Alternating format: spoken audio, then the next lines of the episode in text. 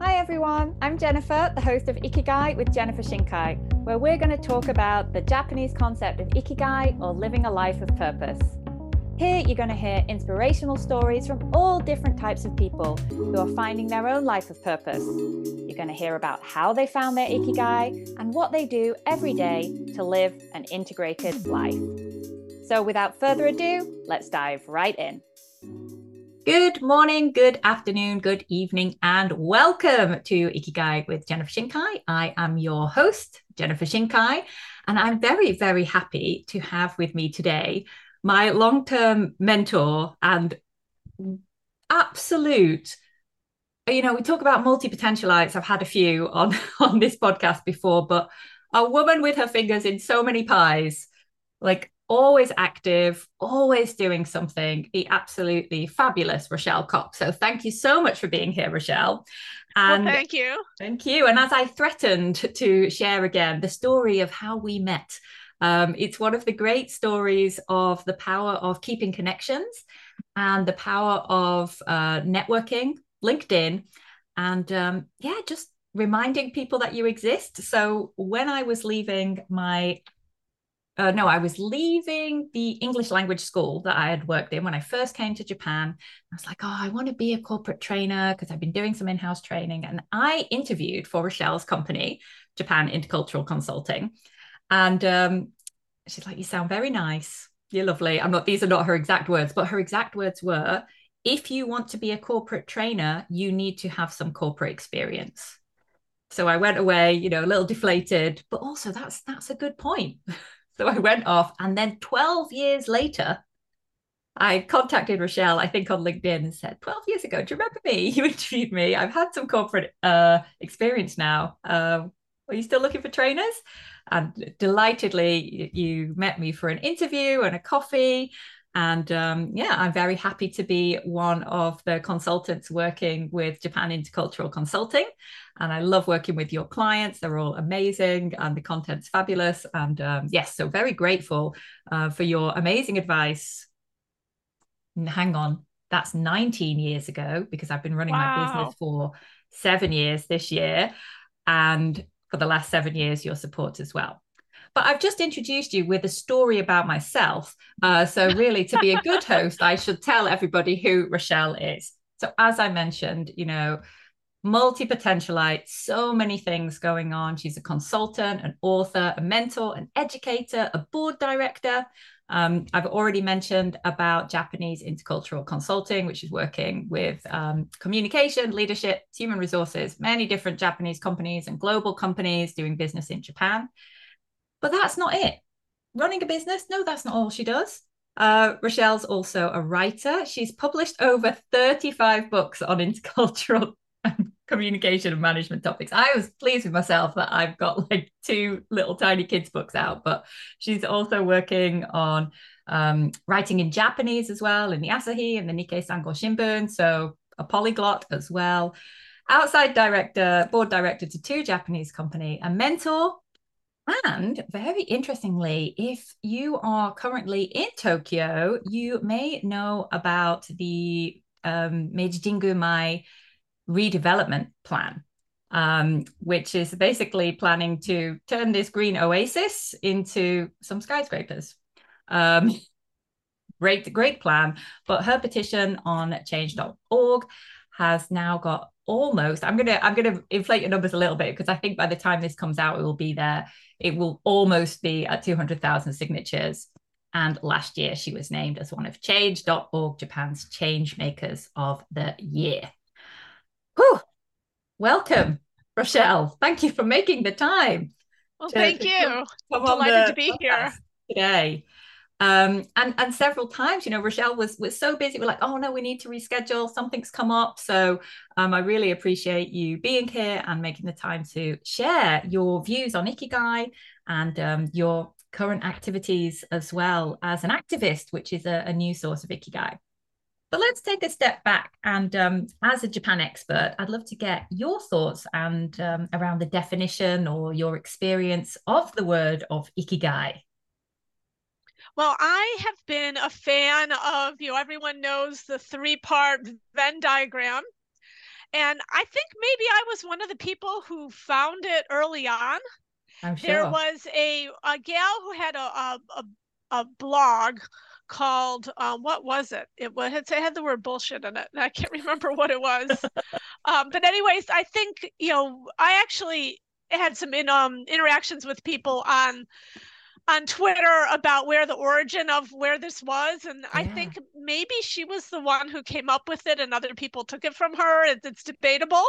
Right. But anyways, and she's she's gone off to do other things. But um I had actually found it and used it in um a book that I published that I want to say now I think it was 2015 I published the mm-hmm. book. So I had found it and liked that diagram pretty early on. Um, right. The book that I had was doing at the time was for Japanese and was talking about how HR needs to change in Japan and there's going to be a more fluid labor market. Right. And the last chapter of the book was for individuals. You know, the, uh, the the main part of the book was for companies. You're going to have to change how you do HR and change the mindset. But then for the last chapter, you as individual employees, you're going to need to change how you think about your own career mm. and take more of a leading role in thinking about, well, what is it that you want to do and how do you contribute rather than just doing what you've been told or taking the assignment you've been given. And so to help illustrate that, I, I used that diagram. Right. And I've also used that diagram with um, university students mm. who are trying to think about what they want to do. It's a good, so it's, I think it's a great framework. So I've, I've always kind of, you know, like that concept ever since I found it a while ago. Yeah. Do you have a memory of, of the, you know, hearing the word ikigai sort of in your Japanese conversations before you became aware of this interpretive framework? No, so, no, I was not aware of it before that. It's I, not a word that I hear used frequently right. in regular conversations. Yes, exactly. So what one of the things which I um I love to talk about is like this the the Ikigai Venn diagram. It is a really great coaching tool, really brilliant career planning tool. But when people come to Japan or like thinking about oh how do Japanese people think about Ikigai, they're not looking at like a four part Venn diagram and as you said, so you've been in Japan for how long now, or been? Well, I've been going back and forth uh, yeah. between Japan and the U.S. my entire adult life, so it's right. been a while. It's been a while. We'll we'll just leave an edge of mystery there. But you know, even someone who is so connected to Japan, fluent Japanese speaker, like it's just not really a word that gets kind of thrown around a lot in in daily conversation. No, um, so there's not. a there's a myth bust there. Um, but when you think about for yourself, you know, how you experience ikigai, what it means to you, um, you mentioned in our like in our notes, um, you have two sources of ikigai. Can you tell me a little bit about those two sources? Well, certainly. So one is my sort of career that I've created for myself as an intercultural consultant, mm. where you know i i had considered doing different things and at one point i was thinking of becoming a you know a university professor or something like that. But I realized that I enjoyed more doing the consulting because part of what really is motivating for me is seeing how I can help people. Mm. And you know, you obviously do that in university teaching, but it's a much more diffuse and longer term thing. Whereas when you're consulting with clients, you can see right away that you're able to help them immediately and i found that very motivating. So i've you know by having my own company i've been able to design a career that puts together that you know what i'm good at and what i'm uniquely good at what what people need and what i get paid for. You know i definitely did that three part venn diagram with you know creating my own firm.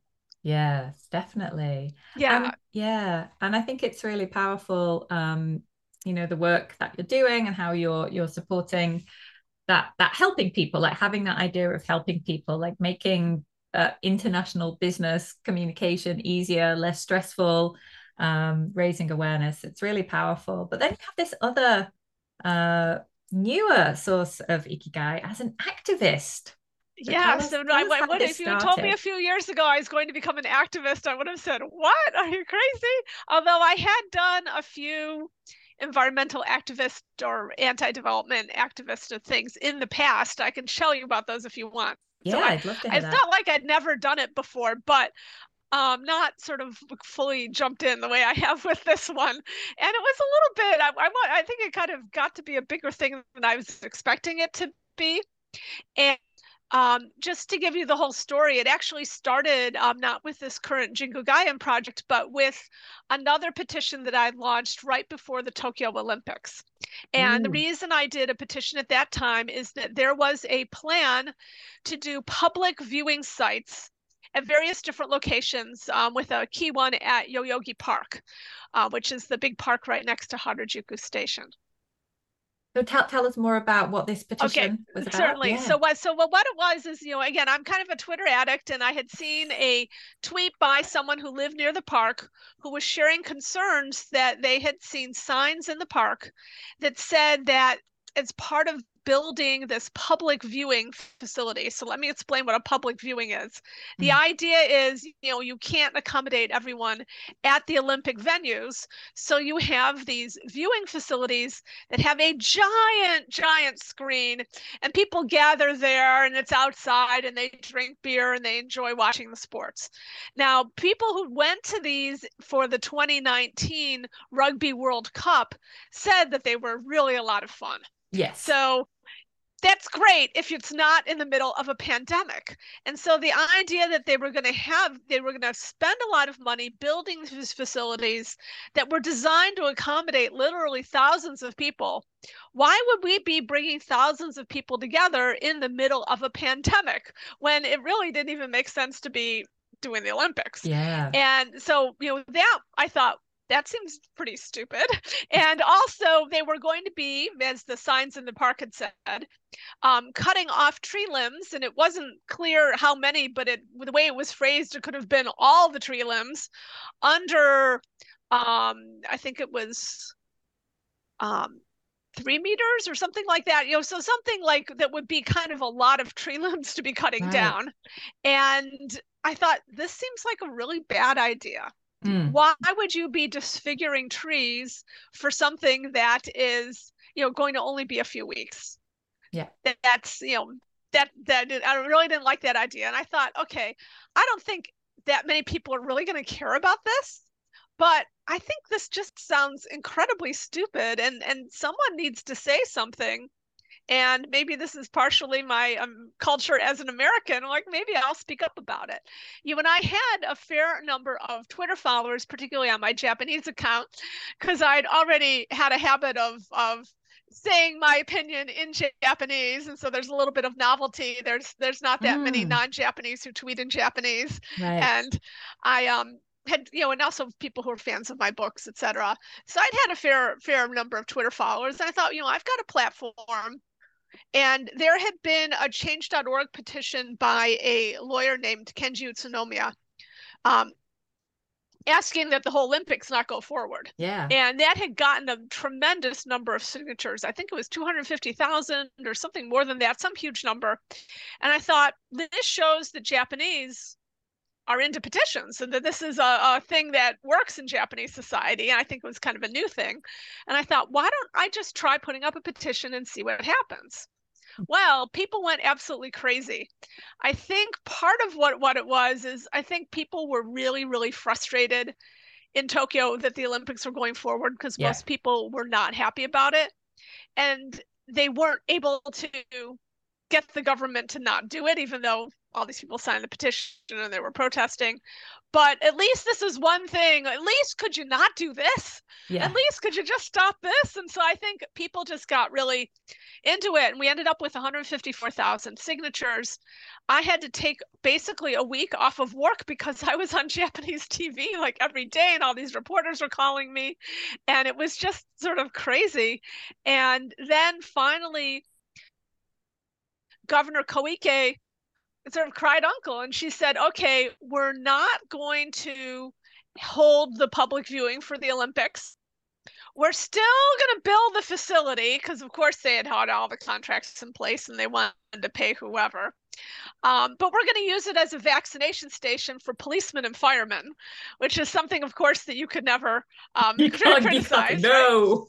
Oh, Um, yeah. Smart move. No, you can't can't criticize that, right? yeah. And, and maybe we'll, if things are better by the time the Paralympics come around, maybe we'll use it for that. yeah. Um, they ended up doing the trimming of the tree limbs only a few days after I'd started the petition.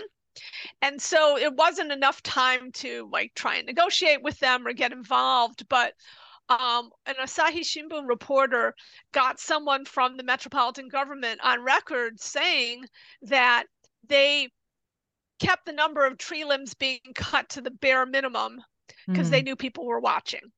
And one of the people who who lives in the neighborhood and knows, you know, the park really, really well said that trees that were marked to have limbs cut appeared to not have them cut.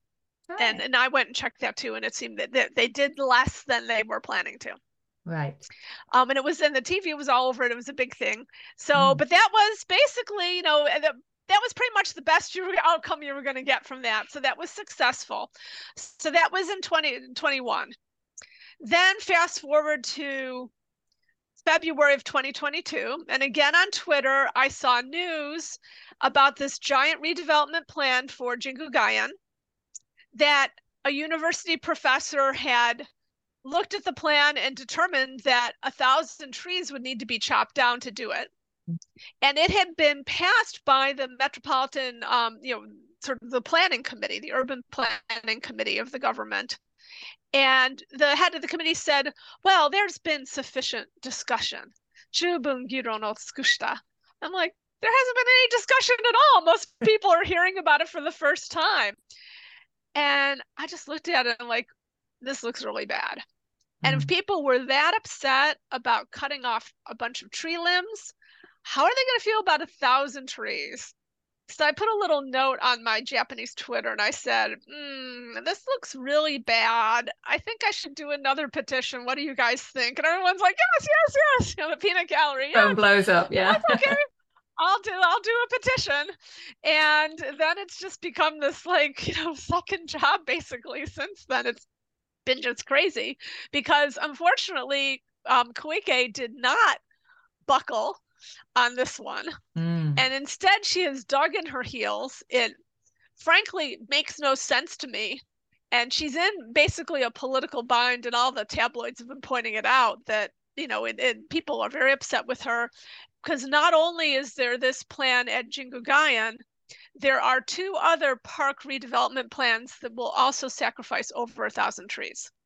And Right. one is um, Kasai Marine Park, Yeah. and the other one is Hibiya Park Mm. Yeah. are very vulnerable to being developed. And in fact, I've been learning a lot about these issues in Japan this year and have discovered that parks all over Japan are being threatened by these park redevelopment plans. And the way they work is that it's a it's a privatization scheme. And so the government will give rights to run the park to a private entity Right. who then has the incentive to make a profit from it. And the way they do it is by building cafes or stores or Event stadiums. space. Right. Yeah. event space, Space. exactly, or something else that, of course, when they build those, they always end up chopping down trees instead. Yeah, because you need to have a flat open space where people can bring their tents, they can bring their, you know, food trucks and things like that. or whatever it is. Yes, Yeah. yeah, they want to stick stuff in parks, and you know the thing is for developers in Japan, because plots are very small. Mm, When they want to do something like like a Roppongi Hills or other development, it's usually very difficult for developers because they have to um, assemble all these small pieces of land. They have to negotiate with all of the landholders. It's a big pain in the neck. But if you have a park, you only have one entity you have to negotiate with, and that's Yes. the local government. And for the local government, they're like, oh, we can make money, and oh, we can look like we're doing something, and we can say, like, oh, it's going to be green oasis, even though you're making a skyscraper. You know, but it's it's it's very much um one word I've learned recently in Japanese is yatteru kan. So like you look like you're doing something. Mm. A good new word, yatterukan. Okay. Yeah. Wow. You- So, you- so rem- yeah. Yeah, it's reminding me of um, a previous guest on the podcast, uh, Noemi Inoue, who is a counselor in Sumida-ku. And we mm-hmm. recently had a redevelopment of um, uh, And exactly what you said, you know, trees were knocked out, beautiful sakura trees were knocked down. And now we have this uh, Mizumachi cafes. And then there's this big concrete area so that we can have festivals. But because, yeah, trees don't make money. Right, exactly. trees, exactly. Yeah, trees. Although, although actually, the thing that I've also discovered is is that there is an entire branch of study out that is almost completely unknown in Japan mm. about the value that trees bring. And I've even seen academic studies that have given a dollar amount Ooh. for each thing that a tree in an urban setting does. And the, largest dollar amount is for controlling um, water runoff but also trees have a cooling effect. Yeah. They also absorb CO2 and they absorbed air pollution. And also, there's a great number of studies that show the mental health impacts of having trees, including one study in Japan that showed that risk for suicide was lower if you lived near a park. Wow. So there's a lot of compelling sort of academic study data on the value of trees for a variety of different purposes. And when I Google in English value of urban trees, I mean you just get you know hundreds and hundreds of links and studies. Yeah. If you Google in Japanese Toshiko uh, Toshi ano Jumoku no Kachi, same thing. Yeah. Almost nothing comes up. Right. So it's like a field of study that's that's almost unknown in Japan. Mm. And so, because of that, what we see is governments think that trees are just disposable and don't value them. And there's a lot of other troubles with um, unnecessarily cutting down street trees. And this yeah. year, Osaka is going to cut down 10,000 trees. Yeah, they say no one's no one's cutting down the sugi and we've all got kafunsho. We've all got exactly. Um, those, if you're going to cut down trees, trees, those would be the ones to cut down, and yes, somehow that's ones, not happening, right? Which of course, yeah, the wrong trees are being uh, are definitely being the wrong down. trees. Yeah, the sugi ones would be ones. Yeah, there's a lot of issues with those with the forests that have been built. Um, the bottom dropped out of the Japanese forestry market when they started letting imports in in the 80s, and so there's no economic incentive to harvest all those sugi trees and so that's mm. why we mm. have the big buildup yeah. and so yeah there's uh, I, the thing about the japanese economy is i feel like money gets spent on the wrong stuff mm. right and so this is and this redevelopment is is one of those for you yes yes um, exactly so you so you said uh, you know if i'd asked you uh, like five years ago rochelle activist how's that hanging you said you'd never have believed it like what what was it that was maybe the catalyst for you to move from someone should do something to like that's going to be me? I just sort of thought what the heck? Why don't i give it a try? There's nothing stopping me. I work for myself. It's not none, none of my clients are really going to care that i'm doing this or not and they don't seem to. Um, and someone said say something and and why don't i just speak up I mean, that was just really my thought. Yeah, just that. I think it's really powerful to people when they move from that someone should to, well, if not me, then who?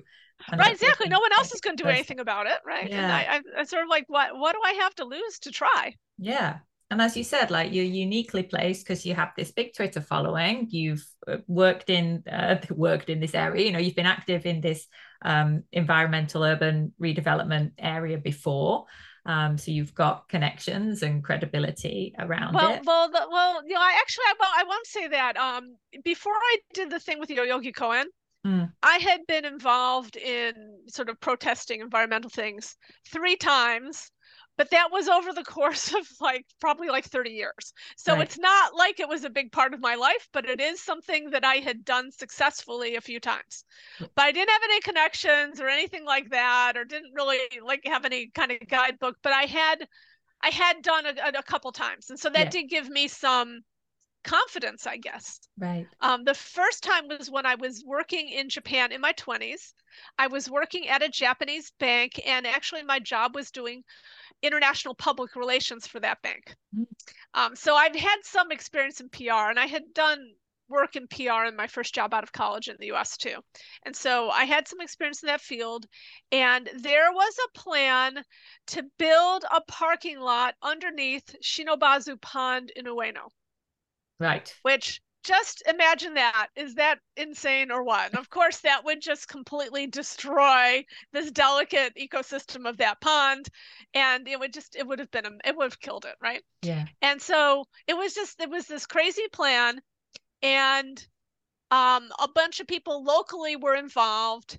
And this um, gal named um, Elizabeth Kuretani, who lived in that area, was involved, and she had given a talk about it to to a foreign women's group that one of my friends belonged to.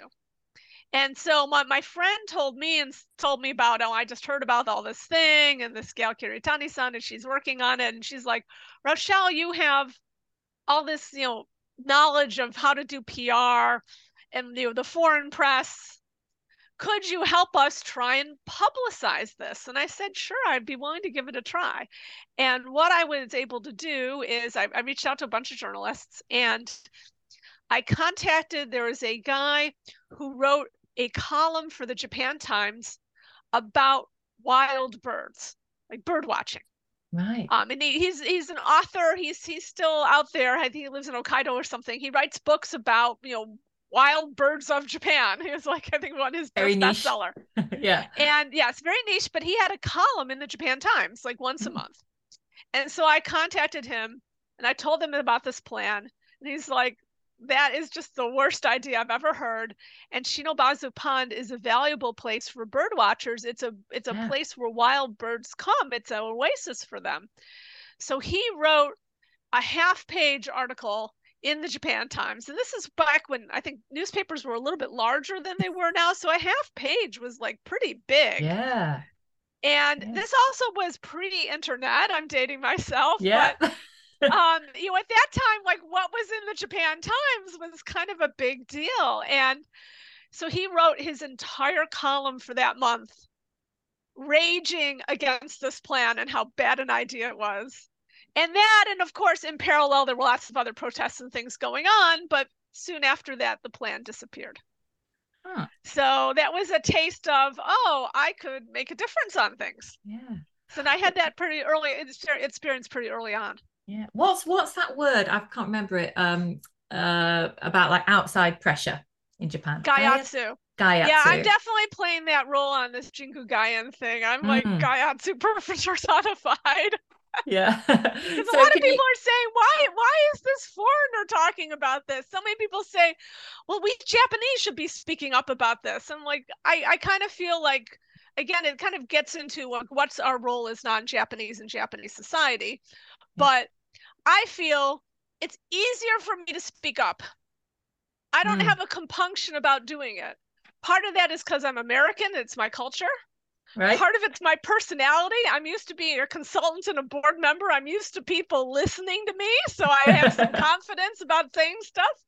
And then the other thing is, is as I said, I work for myself.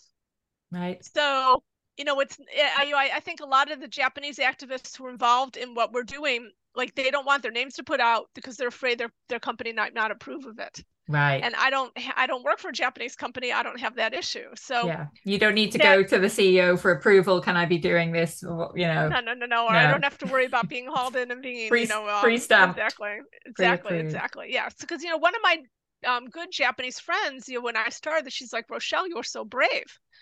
And I never thought about it as being brave. But that was mm-hmm. her perspective. Right. And I've had other Japanese people use that word also, and I'm like, well, that it doesn't it didn't doesn't feel scary to me. It doesn't feel like I need a bravery, but it's very interesting that that a lot of Japanese I know have used that word.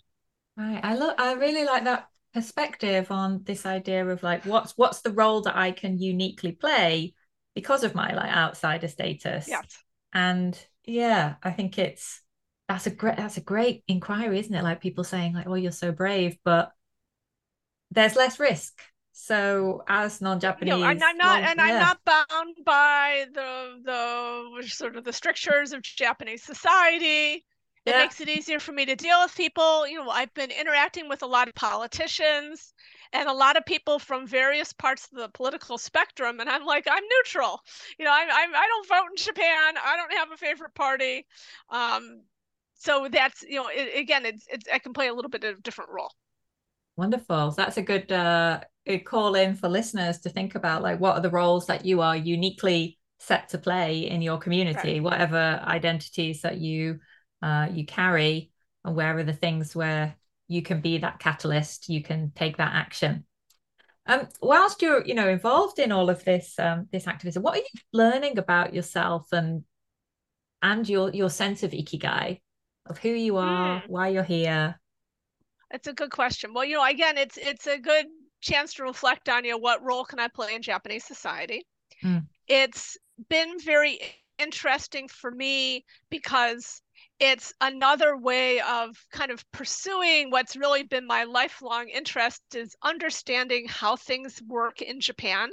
uh-huh. and what makes Japanese society tick and how you influence and get things done in Japanese organizations. And so I've been learning a tremendous amount about that. I've learned more about how things work on a government level and a, a sort of an, a, a national level and a political level. I'm also I work closely with a group of Japanese activists. We call we're a network, so we're not like we call ourselves a network. So it's not like a formal organization, right. but there's a bunch of people, for example, who had protested the new national stadium construction, and they had been arguing for preserving the the one from 1964, and of course mm-hmm. they didn't get that, but they had you know worked together on that. So there's a there's a editor of an architecture magazine, and there's an architect who's um, an expert on preservation, and then there's local residents in the area, um, some of whom have been activists on other topics like um, nuclear power, et cetera. So I, I kind of interact with this group of Japanese activists, and so I'm the only non-Japanese, and so it's a pretty like you know purely Japanese group dynamic setting, right. and it's very interesting to kind of see how they do things and the way they go about things. And mm. and again i can have a different voice. And there was you know at one point there was someone who people had concern about. And um a few three of us were at uh, I, guess I was with I was with three of the activists and at dinner. We're talking about this. And and so I'm like well wh- why don't I just like write him an email and ask him that and they're like go for it, American Woman. And then they started humming, you know, that American Woman, you know, that song for the 70s. and so they were just joking. They're like, yeah, go do that because we don't feel comfortable doing that. But you can do that because of who you are. You get like a pass for doing it. Right. So I could write a fairly, I could ask a fairly direct question to someone that they didn't feel comfortable doing. Mm. So that's still even, interesting. Even within this like loose network, it doesn't have, you know, a hierarchical leadership or maybe this kind of, you know, there's there's none of the stakes of being in an organization and thinking about your career future. Still that uh tendency to, you know, maintain the work, keep the harmony, avoid direct conflict. Oh, it's all feedback. there, yeah. It's all yeah. there. And to go forward, you need to get consensus, and it can take a lot of time to build consensus. And we have very long meetings to try and build consensus and yeah. lots of emails. So it's it's again, it's fascinating to see how they work. Mm. And also, I've just learned so much more about how things work in the Japanese government. Right. Um, it's not always pretty. And in fact, yesterday I was just tweeting in Japanese. There's um no, I actually I put it in my English too. There was just a, the report out on Japan being fairly low on the press freedom index. And mm. the reason they gave for it was that um, there's a lot of pressure both from the government and from business to not report things that are not in their interest. I'm like, okay, I have a much stronger perspective on this now that I have directly experienced that happening. Right. Including um what appeared to have been my getting yanked off an internet TV show immediately prior, um, it it seemed pretty likely that the the developer called them up and told them not to. Right. Wow, wow. Because they happen to be a sponsor of this channel. Well, and, yeah, right, then, the, yeah. then the developer has been, um, Mitsui Fudosan has been throwing their weight around and spending a lot of money on advertising. And, you know, I don't have a TV. I don't like watching TV, but people watch TV say that their, their um, commercials have become ubiquitous and annoying. Right. Because they're just trying to show the TV stations, guess where your money's coming from. Right. So maybe you don't yeah. want to cover this story so much. Yes, exactly. Interesting. Yeah. I was I was going to ask a question, you know, because one of the uh, you know often when i'm talking about ikigai i'm like nice things and let's like follow um the things which make us happy obviously this is very like challenging and and stressful so how do you like keep yourself motivated in this sort of david and goliath um environment what um, keeps you going? Indigna- righteous indignation. and right. in fact, the more the more I've gotten into this, I, I, it really is just. I mean, it's it's sort of appalling to see.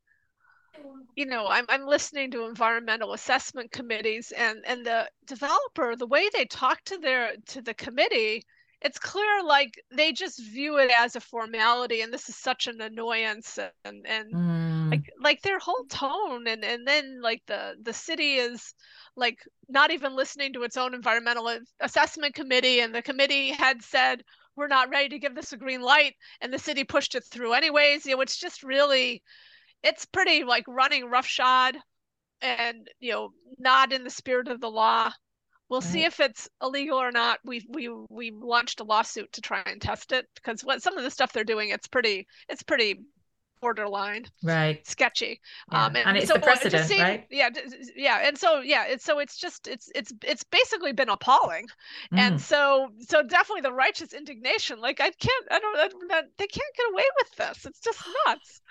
Look i've got like uh, goosebumps as you're sharing this because one of the uh, uh, I've forgotten who the researcher is, so I'll have to look for this and put this in the show notes later on. But they talk about three types of ikigai. So one is um, sort of personal ikigai, like it's about yourself, self improvement, maybe your faith or like belief, um, taking care of your health. One is social ikigai, so helping other people. Mm-hmm. Um, you know, this type of activism is, is one. And then another one is what they call like antisocial ikigai. And righteous indignation is a form of antisocial ikigai. It's like getting revenge. People can't get away with this. I'm not going to let this happen. I'll show them they were wrong about me. Um, and a lot of like ikigai literature and discussion focuses on the social and the sort of personal um, those those ideas. But I actually think this antisocial ikigai, like being driven to a degree by rage, by righteous indignation, by I'm not going to let these people win, um, like waking up to have to go to that battle, metaphorical battle, um, is it's a source of ikigai. You know, your blood is pumping. Yeah. You are very aware that you are alive.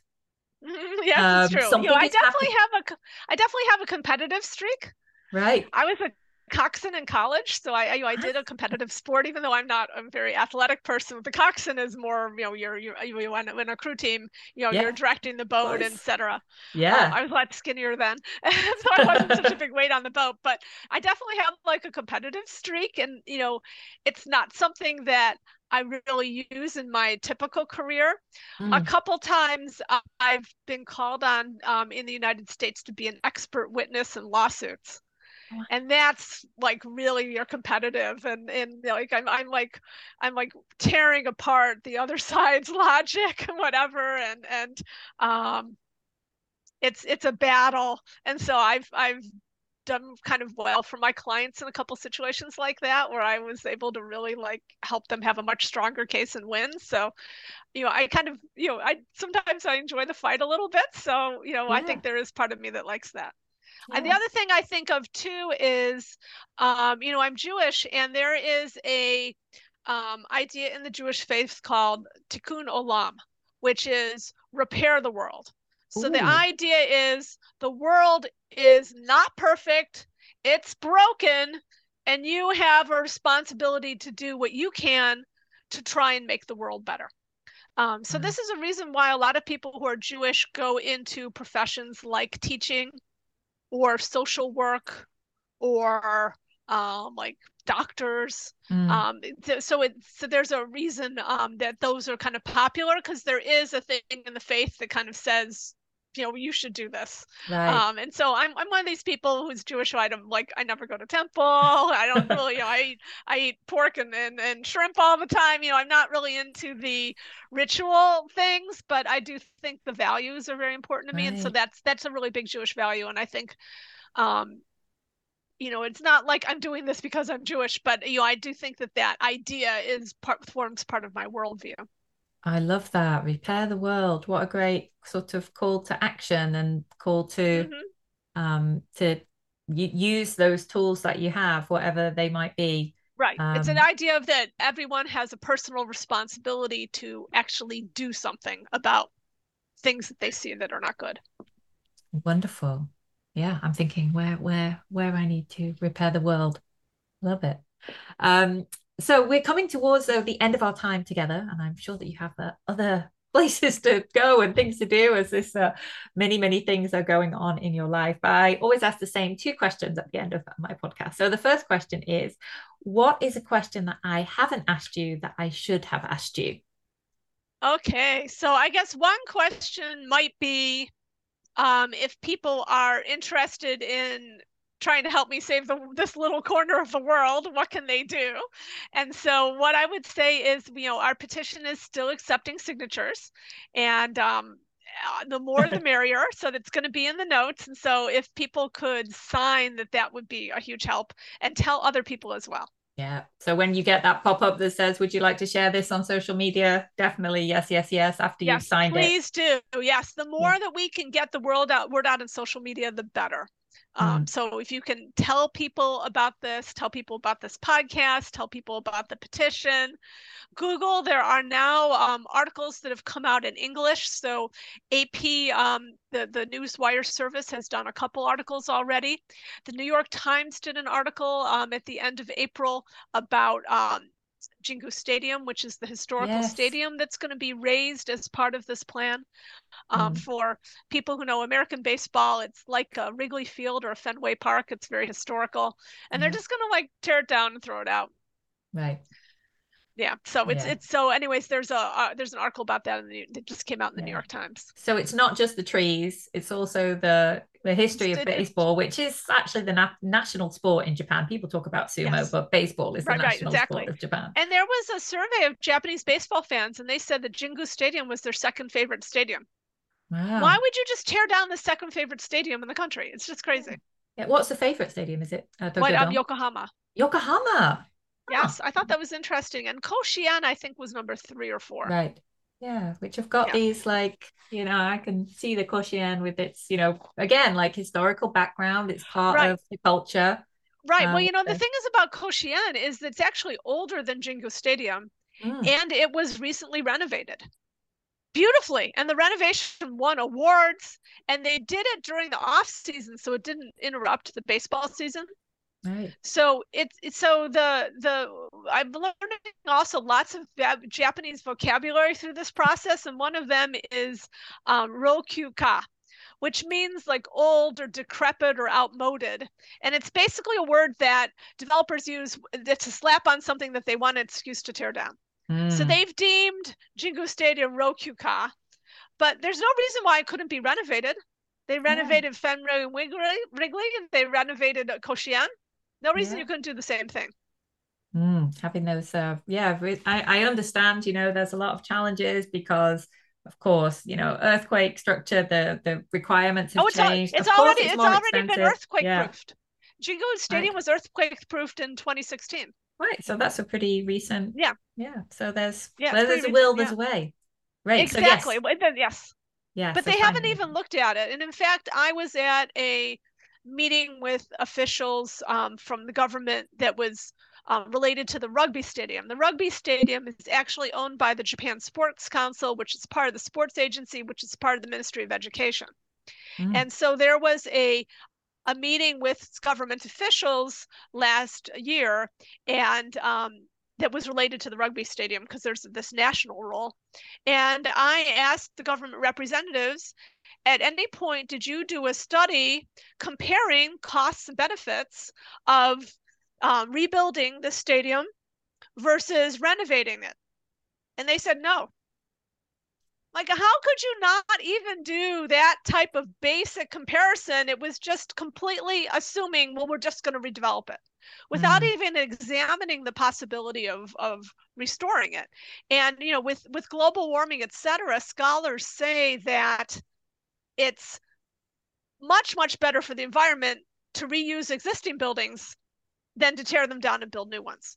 Yeah. And so, unfortunately, Japan is addicted to what they call scrap and build. They use mm. the English words from it for it of just tearing stuff down and rebuilding it. And it's mm. a really bad habit that the basically the Japanese government and the Japanese construction companies and economy are, are stuck in of tearing things down and rebuilding them. And it just it doesn't make sense environmentally anymore. Yeah, there's very, very few on the old buildings around. Like, yeah.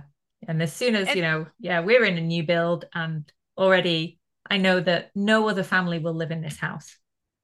after, you know, after we we slip off this mortal coil, uh, it will be knocked down. No one else will live here and it will be rebuilt because I see it happening all around me. I live oh, in yeah, the, course, yeah. the Shitamachi uh-huh. and um there are some people who are trying to do things to like retain re- renovate the old nagaya and things like that so mm-hmm. just yeah. really feeling the the value of you know individual efforts to repair the world right. to reuse mm-hmm. to recycle the world and to like get together with that network of other people and everyone like using those different um, unique skills and talents that they have and maybe it's something that like you said you know your your friend commented oh you're so brave well I didn't realize that this was a brave thing to do. This is something which is easy and natural for me to do. So it might be listeners may have talents or resources or just ways of being that feel very normal to them, but are actually quite unique and special. And it's not how people, other people operate. So right. Don't take them for granted. Um, no, that's a really good point. So that kind of goes in that you're good at it quadrant of the ikigai.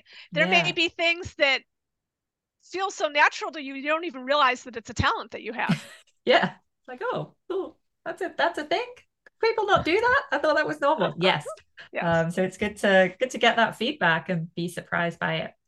And so my final question for you though rochelle before we wrap up today um, a final message for you. Maybe it's a call to uh, repair the repair the world or something else a final message you'd like to give uh, listeners of ikigai with jennifer shinkai well, I definitely want to encourage everyone to think about what are the things that they really care about and to not be afraid to speak up about those things.